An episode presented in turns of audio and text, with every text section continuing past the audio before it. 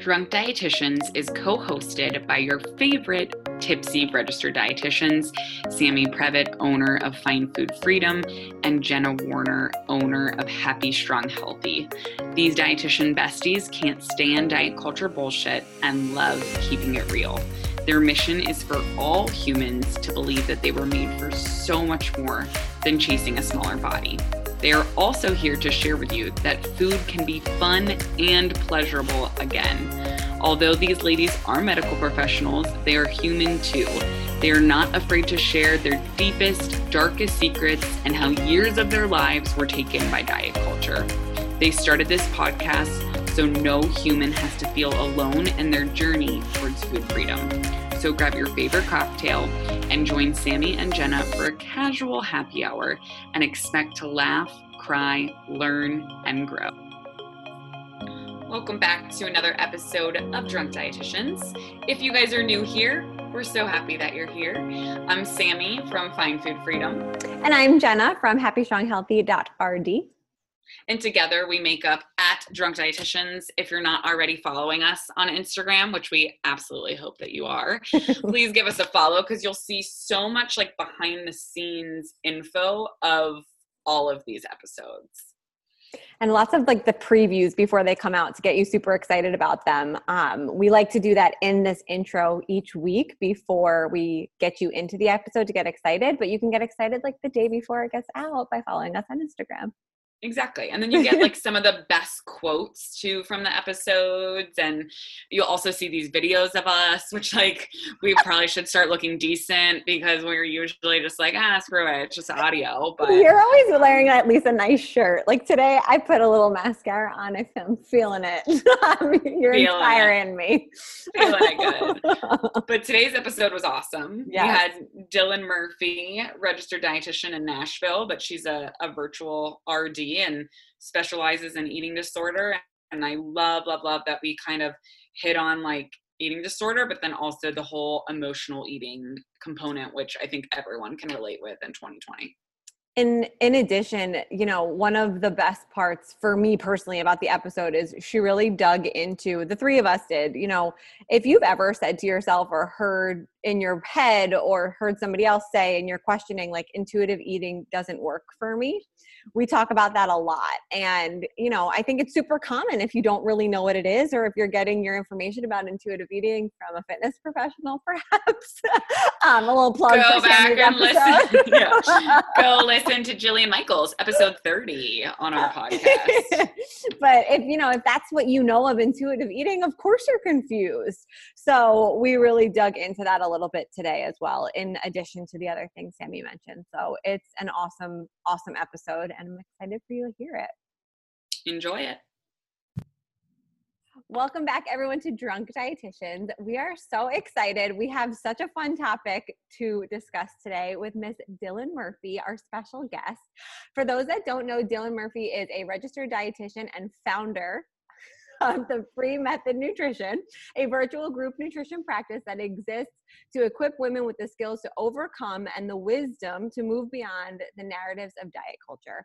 Dylan is committed to helping women never diet again and overcome eating disorders by empowering them with the knowledge and skills to navigate food and body thoughts with confidence. And I'm laughing to myself because at first I called Dylan the author of the free method, but that's coming maybe. Which maybe you just yeah spoke that into the universe. So we're manifesting her book yes. after this. Um, but we're super excited to have you here, Dylan, and learn more about you and cover some really awesome intuitive eating topics today. Yes, thanks for having me. I've been so looking forward to this conversation. Us too.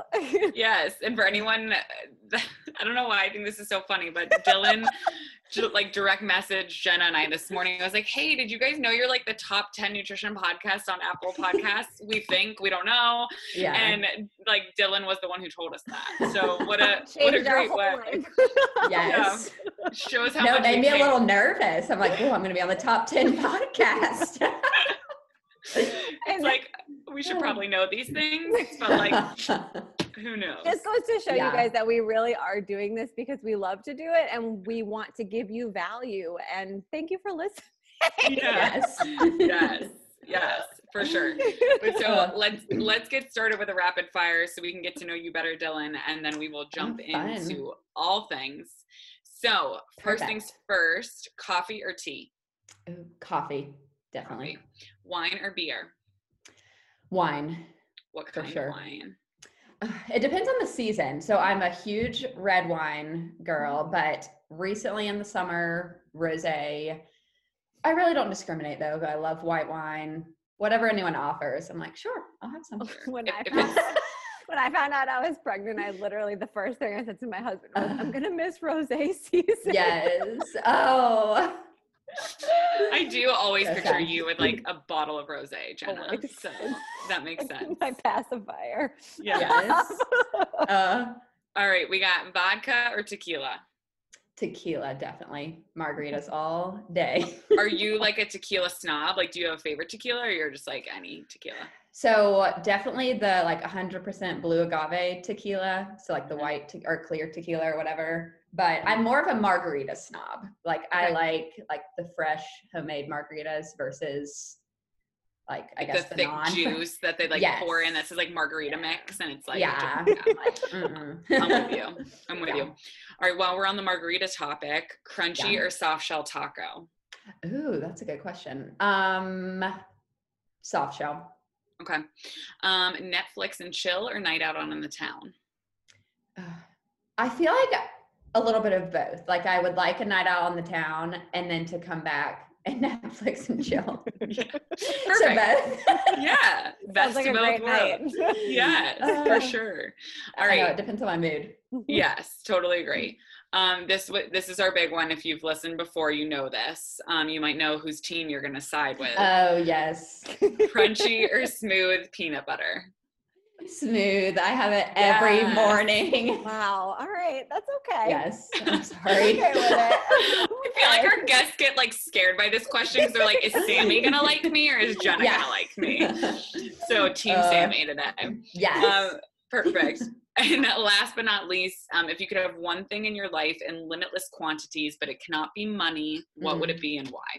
Yes, I've thought about this one too because I've listened to y'all's podcast. Um, definitely queso. So not a very serious answer, but I oh gosh, Siri is going off. Did y'all just hear that? Siri just went off. No. No. Okay. she just likes queso too, I guess. Yes. It's like, where would you like yes. it delivered from? Yes. I'm like, Yeah. please bring me queso. So if there's queso on my doorstep when we finish, my life will be complete. I would love to see that picture. yes. I feel like so many of our guests have been like margarita, taco, queso, Mm. like fans. Like we might just need to like have a party or something. I know. And Oh my god! I- when we hit a hundred thousand downloads, let's have a taco and peanut butter party. Yes. I'm into it. That might Yes. be soon. Who knows? right? Uh, Who knows? And I'm sitting here laughing. I feel like Dylan, this is how you and I connected, but you Mhm. have posted some of the funniest like pop culture memes ever. I'm looking at your Instagram on here. Yes. There's one that just like kills me. The one of somebody taking out the trash and it says diet culture on it. It's just so funny. Yes, love Yes. to see that. Um, and I think that's a really great segue into just tell us more about you. Um, Yeah. How you got started as a dietitian in the anti-diet Mm. space? Was it always this way? Um, anything else about your passion for these funny memes? The Drake one's pretty funny too. Like I'm dying over here. Uh, I love a good pop culture reference. And I feel like memes help people, like it gets a point across in like a approachable way. Mhm. Love a good meme. But yeah, I I feel like I got into just my work as a dietitian very similar to other people were more so from the route of just like obsession with food, calorie counting. I played a lot of sports growing up and so was very much into like how food fuels your performance and from there led me to just like googling nutrition stuff all the time and we know how google can tell us a lot of misinformation about nutrition. And so i think when i first was like okay i want to become a dietitian it was more so rooted in like i want to help everyone be healthy. I'm going to help people lose weight. Everyone like it's going to be great. We're going to do meal plans all these things. And then i think fast forward to like when i was wanting to start my business I met with a lot of dietitians in Nashville, just like networking, hearing how they got started, all of that. And that's actually how I learned about intuitive eating and HAES, which is crazy. Like I didn't learn that in school um, which I think is very common for a lot of dietitians as well. And so the more, yeah, the more I learned about that, I was like, this is like what I need to be doing because I, and I think that was when I also was able to like fully connect the dots of, okay, all this like calorie counting that I spent so much time doing and juice cleanses and diets and this like orthorexia, like obsession with food was not fulfilling and was not like living and it wasn't sustainable. And so when I learned like, oh, there's something that's like literally the polar opposite of this, I want to be like I'm on that team.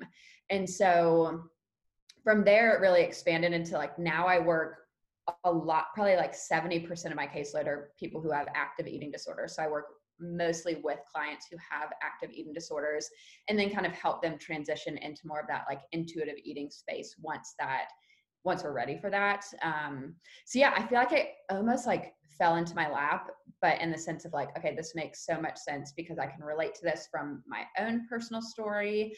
Um, but I think if you would have asked me back in college when I first had the thoughts of like, I want to start my own practice, and even in my internship, it would have been more so like, yeah, I want to help people lose weight and all of that. So really, when like starting my business, I think I had that like come to Jesus moment in a sense where I like knew weight loss wasn't the answer. So I think that helped me never like my business never really went through the transformation because I feel like I went through the transformation before starting my business.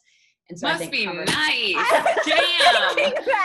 oh, I am so envious. But but I yes. think publicly failing, not failing, publicly yeah. changing can be yeah. helpful. But good for you that you got to be firmly rooted. You're like a Claire tuning to us. We're like uh-huh. oh, yes. rooted yes. in it, which is awesome. Yeah. So rare. So, you two are like yeah. unicorns. Yes.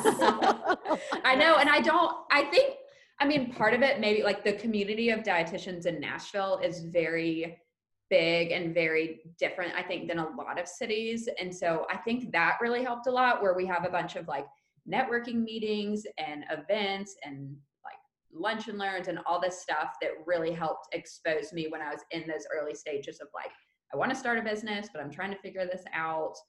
So, and I, I mean, I do, th- I mean, I think I still like learned a lot in the early stages of like, how do I more so I think with like the whole weight piece of like, okay, how do I ex like I knew I believed that, but then it was also learning like how do I explain this to people? And I think that's where like digging into more of like intuitive eating and reading more and all that sort of stuff because it's literally the opposite of what we learn in school. Yeah. Like we learn how to give people eating disorders in school. And so now we have to learn. That's what I always tell my clients. I'm like, we I love like, that. We need to uh, caption that for this episode. Dietitians are taught how to give eating yes. disorders. Uh, when do you think the academy will catch on? Like hopefully mm-hmm. soon. yeah. But wait, I really have a burning question. So mm-hmm. so you you kind of discovered this and you're like okay, yes, like this is what I need to do. So how did you go from that to I want to work with eating disorder? Because for anyone listening, if you mm-hmm. have an active eating disorder, which I know Dylan can go more in depth, like going right mm-hmm. into intuitive eating can be dangerous. Yes. So how did yes. you say like, okay, I want to like get them to the transition, but 1st mm-hmm. work with the actual eating disorder?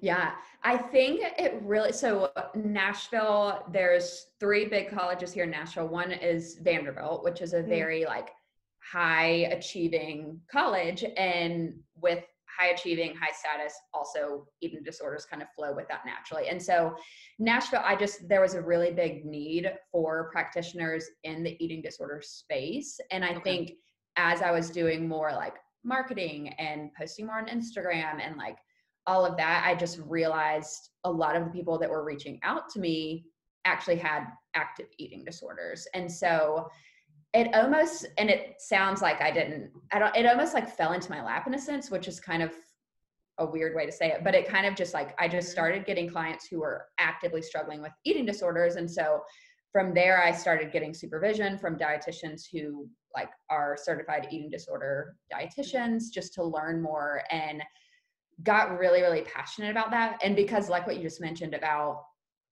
intuitive eating, I also see a lot of clients come to me who are like, I've tried intuitive eating and it didn't work for me. And so I think, and because of that, it's like they're still in like the deep, deep pit of their eating disorder. And so I feel like I've also been able to provide clients a lot of freedom in knowing like, okay, it's not that you failed intuitive eating, but right now you can't eat intuitively because you're so trapped in all these eating disorder thoughts and your hunger and fullness cues aren't even mm-hmm. like showing up. So you, and that's like foundational of intuitive eating. Like you can't even, you don't even know what honoring your hunger looks like or feeling your fullness or all of those different things. And so I think I just saw a big need there for that. And it just, I think resonated a lot with like my personal story where I never had a full on eating disorder, but more so like can for sure relate to that like high achieving, like wanting to be the best and wanting to be like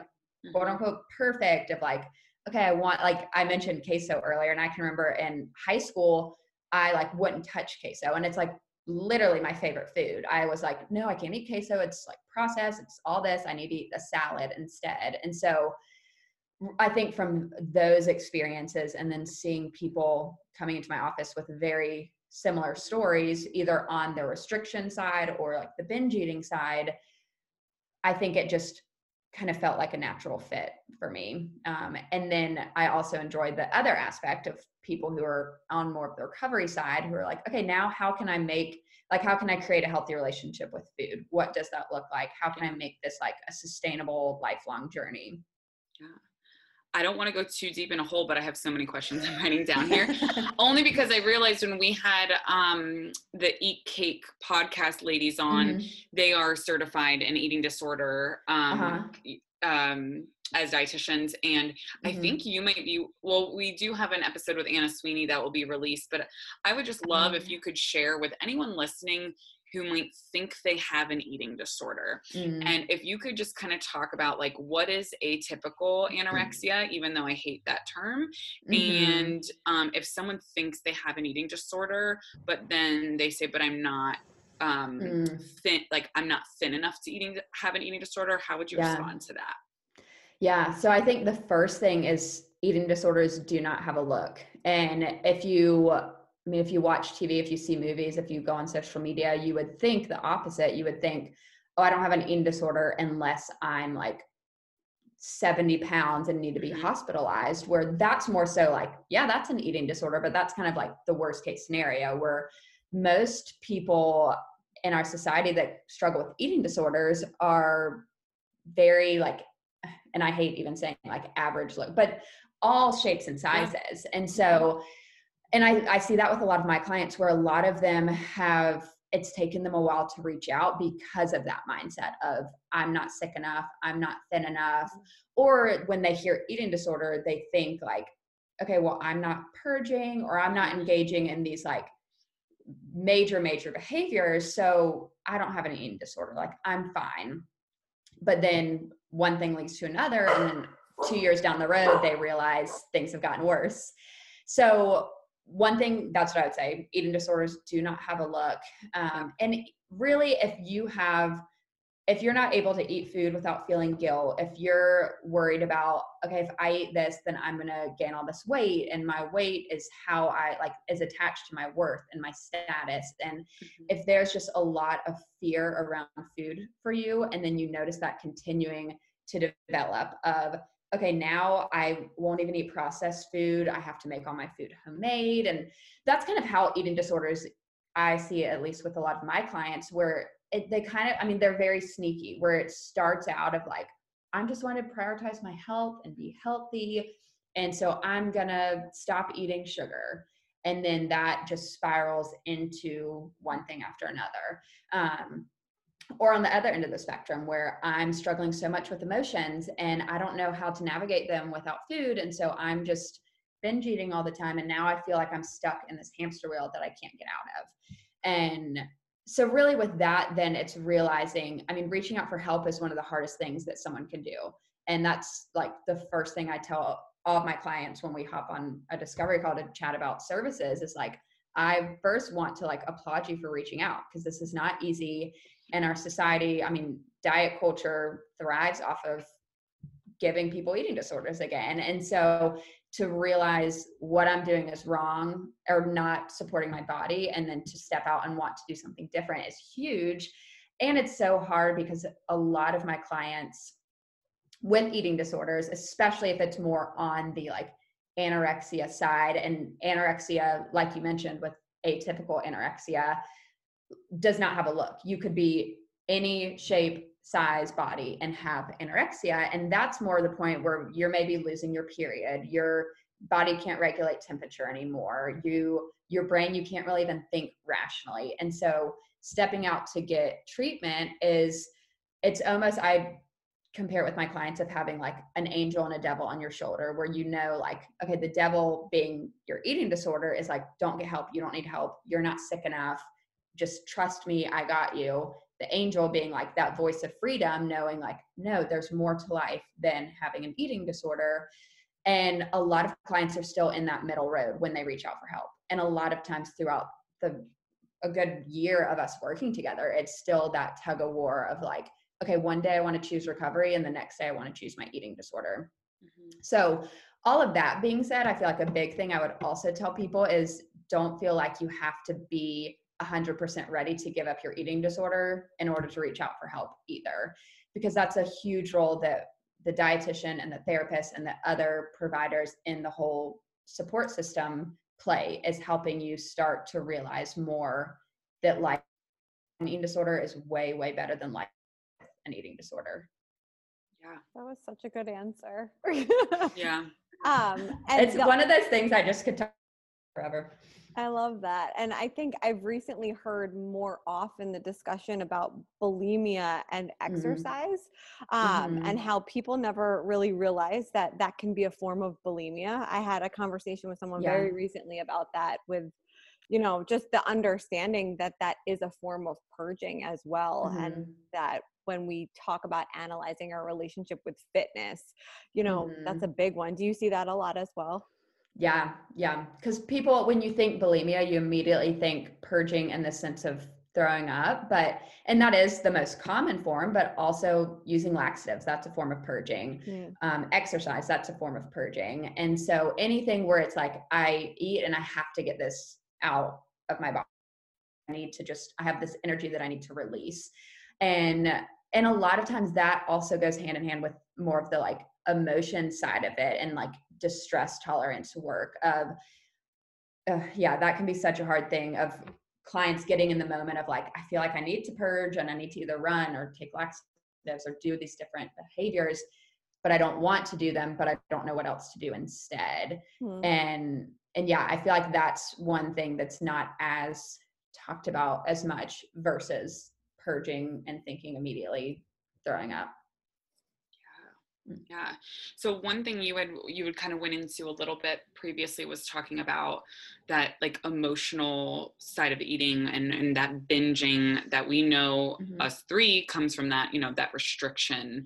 So when yeah. someone comes to you, let's let's maybe shift gears a little bit. Let's say maybe someone's mm-hmm. not clinically diagnosed with an eating disorder or, yeah. but they've dieted for 10 20 years that on and off diet roller coaster um, and they come to you and they say i'm an emotional eater like where where do you start with them?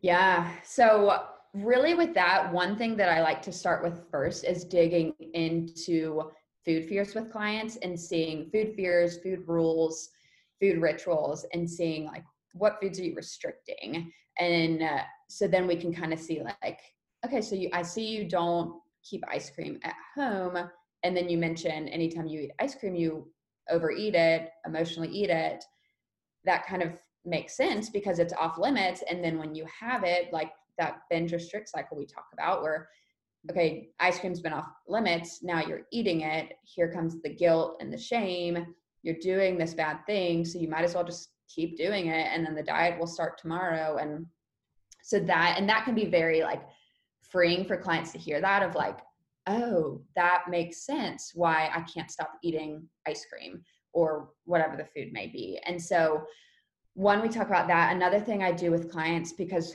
what I see with emotional eating too is when you think about emotions and you think about being sad versus being angry, what you're going to do when you're sad to cope with that emotion is going to be different than what you're going to do when you're angry to cope with that emotion because they're two different emotions you may need two different things and so we also spend time writing out what are the core emotions that you typically feel and most humans we feel sad we feel shame we feel happy we feel angry all these different emotions. And then we take time digging into okay how can you best serve and honor yourself when those different emotions come up? Sadness anger etc and all throughout this conversation it's also reinforcing like food is going to be one of those. In every single emotion food is going to be used. When you're sad when you're angry whatever the emotion may be so we're not saying emotional eating is bad what we're wanting to do is help add more tools to your toolbox so then you can see when i feel sad because i because we're in 2020 and life is really hard and I feel really sad. And maybe I know that food is not what's going to help me right now. Maybe I have an awareness of my emotions where I know food isn't what I need. Then you can have other options in your toolbox to know, okay, well, also if I journal or if I meditate or if I call my best friend, those are also things that help me when I feel sad. And so that's a big thing I spend time doing with clients because I think with emotional eating if we don't address like the actual one i think it's helping clients understand and have an awareness of what emotions they're feeling because what i see a lot with clients is it's so easy to like disassociate or not feel their emotions just feel kind of numb of knowing like okay i just ate a whole pizza. I don't really know why i did but i just it was kind of on autopilot. I just next thing i know the pizza box is empty. And so another big thing is really bringing in like okay how can we like pause slow down like see what's going on see what's going to be the best tool for the job is eating pizza or do we maybe need to do something else for 15 minutes or so revisit the pizza. Do you still want it? And kind of go from there. And one thing i didn't mention too with emotional eating that i always tell clients is and i have a graphic i always show them too is with emotional eating like the very first question you should ask yourself if you're trying to like figure out like is this emotional eating? Should i eat right now? What do i need to do? Is asking yourself am i hungry? Because if you're hungry the answer is always you need to eat food and maybe there's other things you need to do because maybe you also need to kind of tap deeper into that like sadness or anger or whatever the emotion may be but you need to eat if you're hungry and then if you're not hungry then we maybe take it a few steps further of like, do you think food is going to be the best tool for the job here? If yes, then eat. If no, then let's explore the other ideas that we figured out together. And sometimes that's trial and error because clients sometimes have gotten so deep in that emotional eating kind of spiral where they don't even know other things that can help with their emotions. So some of it's brainstorming, like, well, what are things you like to do for fun? Or if you're feeling sad, or if, if your best friend was feeling sad, how would you tell her to comfort herself? And let's try some of those things for you too. So I feel like there's emotional eating is almost like peeling back layers of an onion where it's like, okay, let's see if this is gonna work, and then if this is gonna work. And and it's been a big thing I've seen in 2020 for sure. With, I mean, there's just I feel like everyone's feeling like a million emotions all at once. So it's like, how do we navigate all of this with food, without food, all of that? Yes, that was so wonderfully mm-hmm. explained because I love the part. It's, I think it's so, so important to talk about, like, first of all, are you hungry? Because mm-hmm. I think so many yeah. people think they're emotional eaters because when they're eating, they're also feeling emotions. But like mm-hmm. if you're mm-hmm. hungry and stressed, or if you're hungry and happy, or if you're hungry and sad, yeah, you're hungry. like, but you're also feeling you emotions. And so yes I find so so many with my group coaching, like they'll come, mm-hmm. they'll all come and say I'm an emotional eater, and then by the end of the six weeks, they're like, "Shit, I was just hungry," yeah. and and I feel emotions, right? Like, yes, and Shit, so I'm human. Yeah, like exactly. Yeah. yeah. So there's definitely like there are definitely people that are emotional eaters, like you know, using air quotes that would term themselves that way. Mm-hmm. But I mm-hmm. think more often than not, people find they're just hungry. But then mm-hmm. again, you did such a beautiful job of if if you rule out hunger and you're still using food to cope, it's okay. And I think yeah. people need that permission because once mm-hmm. we know that we're allowed to do it, it's like, oh, oh, yes. Okay, I don't want to do it anymore. What else can I do? Yeah. To feel good. Yeah. So like take some of the appeal away. And I think a big thing too is, and something I always remind my clients is knowing even when you've recognized like, okay, I think I'm using food all the time where I maybe you need to use other things too. That doesn't mean that all of a sudden you're going to become just like a master at intuitive eating and a master at knowing like, should I eat? Should I do something else? Like it takes time and there you learn from the times where maybe you feel like you messed up, even though it wasn't a mess up, but you learn from that. And so I think that's also really important for people to know is like it's not like you immediately everything's just fixed overnight also it's so interesting and on par with the switch in the fourth edition of the book um, mm-hmm. of intuitive mm-hmm. eating because i think you guys mentioned before we started recording that the first three editions the principle principle seven was cope with your emotions without food is that mm. what it mm. stated um, mm-hmm. and now they've changed it to cope with cope with your emotions with kindness and it's so on par with mm-hmm. what you just said because you can cope with your emotions with food and also yeah. alternatives and i think that's huge mm-hmm. Yeah. Like we would all be lying if we didn't like go through a breakup and eat a pint of Ben and Jerry's. Oh my gosh. Like, yeah. That's yeah. like a, a, a, rite of passage of like being yes. a, a, woman or a human going through a breakup. So yeah. um maybe it is just me. But but no, I think no. I'm definitely married for anybody yeah. listening. Like why am I talking about a breakup? But I think you know what it is? I'm in my room at home in Pittsburgh where I grew up. So there's like all these little oh. things that you like get like yes. transplanted or transported back into time and like relive mm-hmm. things. Oh yeah. I'm just gonna make this a therapy session while I'm at it. But I think you know that's a big that's a great point, Jenna. And I think, and I know mm-hmm. Elyse mm-hmm. and Evelyn, the authors of Intuitive Eating, talk about all of these changes. And they, just like us as dietitians, talk about how like they make mistakes they're learning they're growing the research is changing the principles are changing and that's such an important point yeah one of the things that you had mentioned dylan before we dove into this topic which was amazing that i just it's on my question list so i want to ask it is you mentioned where you hear from clients that intuitive eating didn't work for me and mm. i have mm. heard that more times more recently than I ever have. And I just, I think it can come from so many different spaces. But mm-hmm. if you were talking to a client specifically that said that to you, what mm-hmm. would you say to them? How would you combat you know a statement like that because again yeah. i know and i've listened to a podcast where elyse kind of answered that question as well um, and it was fascinating to hear her mm. response and i think we all would answer very similarly but i would love to know how you would yeah. speak to somebody like that those are sometimes some of my favorite clients because i just love the and so I feel like it almost feels like a challenge of like, I'm going to prove you right. like, just wait. And I mean, there's several facets to that where if clients have tried intuitive eating from more of just like the diet culture lens, and I think diet culture has gotten their hands on intuitive eating and like tried to manipulate, yes, and tried to manipulate it into like lose weight while eating intuitively and that sort of language then it's not going to work for them because intuitive eating is not a weight loss diet. And also, you can't eat intuitive, intuitively and count calories or count macros or be actively pursuing intentional weight loss.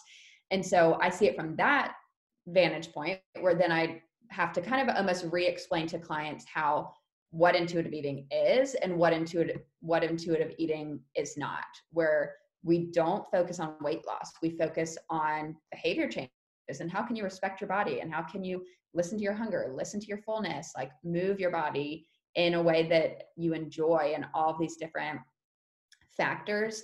Um, and i mean a lot of times people are very hesitant because i think also in admitting that intuitive eating didn't work for them and then reaching out to a practitioner like one of us they're also realizing like so maybe this whole intentional weight loss thing is also not working for me.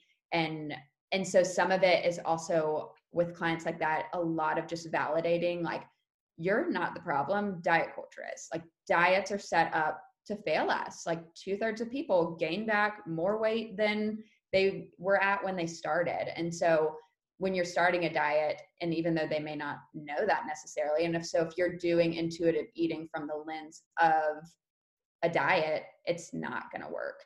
Um, so yeah, so that's a big piece is helping basically just reframe what intuitive eating is, and then also help them, which this takes a lot of time, but help them really separate their weight from their worth and their weight from their value so then they can see, okay, intuitive eating actually has nothing to do with my weight, and what would life look like if I didn't care about the size of my body? And I know that I could still take care of it and nourish it and move it and do all these great things for it, but not coming from a place of how can I lose weight? How can I be small? How can I eat X amount of calories a day? And that's hard for clients to do. So yeah, that's I feel like a really really big thing. And then I mean kind of with the side of my like eating disorder clients, which is kind of a similar mindset as well where they're not in touch with their hunger and fullness cues and so intuitive eating really what because i have clients reach out to me all the time who are even like so ready to move forward and recover from their eating disorder and i i don't let them read the book they'll ask me like can i start reading intuitive eating and like no because you're not at a place right now where you can read it and see it from like a non-diet lens like you're going to read it through the lenses of your eating disorder or you're going to read it through the lenses of your diet. And so that's just going to take you steps further away. And I think that's where people get fearful of intuitive eating. And and then I think there's also the layer of helping them understand like intuitive eating is also not just eating ice cream all day every day and eating pizza all day every day. And so I think sometimes clients literally they like jump into intuitive eating and they only focus on like okay so this means i have unconditional permission to eat so i'm just gonna eat like crazy and just no just kind of all things all rules out the window which yes all rules out the window but i think that's a big piece where they're like okay well so then now i'm eating pizza all the time and my stomach is hurting all the time and i i'm noticing my mental health and i'm feeling stressed. And so i think that's a piece too where they're looking they're not seeing the whole picture. They're looking at like part of intuitive eating without like fully understanding what it is like jillian yeah. michaels I'm like thinking of her the whole time I'm saying all that. I was like, that's so similar to what we just released today. Yeah. Every, if you haven't listened to that episode yes. yet, called Dear Jillian Michaels, and it must be uh, you. yes. But no, I think that's such an important point because I think that's where like on social media, yeah. the most misunderstood thing is that I think people think intuitive eating is the unconditional permission to eat, which is, but then they mm-hmm. think that means we're promoting pizza, cake, cookies, ice cream all day long every day. But it's interesting if for anyone who hasn't, if you Google stages of intuitive eating, it'll come right up. These are defined like evidence based stages that in stage two, you start to find that you are eating more uh, like you know indulgent sugary you know these foods that have been restricted for so long and that's like a normal part of it but if you're not doing mm-hmm. this with a professional if you're not doing this with support i think exactly like you said they get to that part and they're actually like on the journey correctly but then they yes. like freak out because they're yes. they don't know how to navigate away from that and mm-hmm. so um that's such a good yeah. point yeah because you've been restricting some like if you've been avoiding ice cream for so long of course when you reintroduce ice cream you're going to eat it more than you normally have because it's like new, shiny, that sort of thing. But then over the course of time, then it'll just become like any other food where some days you'll eat ice cream and some days you won't. But yeah, that I feel like that can be the most unsettling part for clients, which is where the dietitian comes in hand so much to be like, yes. this is normal and you're going to be okay the conversation I heard with Elyse Resch, where she said, I just want everyone to know something along these lines that this is not like an only donut diet. yeah. she's like, if you go on the hashtag intuitive eating on Instagram, oh, yeah. a bunch of people eating donuts. I thought that was funny because, you know, yes. it, that's like one of the top demonized foods, right? So, of mm-hmm. course, professionals want you to know that you can have that. Um, mm-hmm. But I loved the way that she put that in addition to what you just said. Like, it's also about deciding when you want the salad and when you want mm-hmm. the pizza and making those choices. I think that's huge. Yeah. Because then also you're, when you're saying yes to the salad or to whatever the more nutrient dense food may be, your yes is rooted in truly wanting it versus feeling like you have to have it. And that's that's even how I describe food freedom food freedom to clients is like when you're saying yes to a salad because you want it, not because you're on this diet or because you ate five donuts last night and you have to have it to make up for it. Like that's when you're actually able to enjoy the nutrient dense foods too, because it's like, oh, I can't wait to have this salad because I'm just craving a salad. And then I can't wait to have this pizza tomorrow night because I'm craving pizza. Like it just makes food neutral. That's it's like a nice like way to mic drop right there. so we always we always do our nutrition tipsy of the episode. So mm-hmm. regarding, mm. I know we covered so many different facets between eating disorders, emotional eating, but if you could leave listeners with like one big takeaway, could be anything. What would you want them mm. to leave this episode with? Yeah, that's a good question. I'm like, what what tip should I say? Um, so I think one thing kind of bringing it even all together is knowing that intuitive eating is possible for everyone. Because i think even in talking about how i see people come to me and my clients who are struggling with active eating disorders where there may be stages in your life where you're not ready for intuitive eating but it is so possible for everyone. And it's so much more freeing than diets or anything else that someone's tried. And i think even a big thing on that note too is I know, and I see this with clients all the time, there's a lot of fear in letting go of that control of tracking your weight every day, counting your calories, of having that sense of control.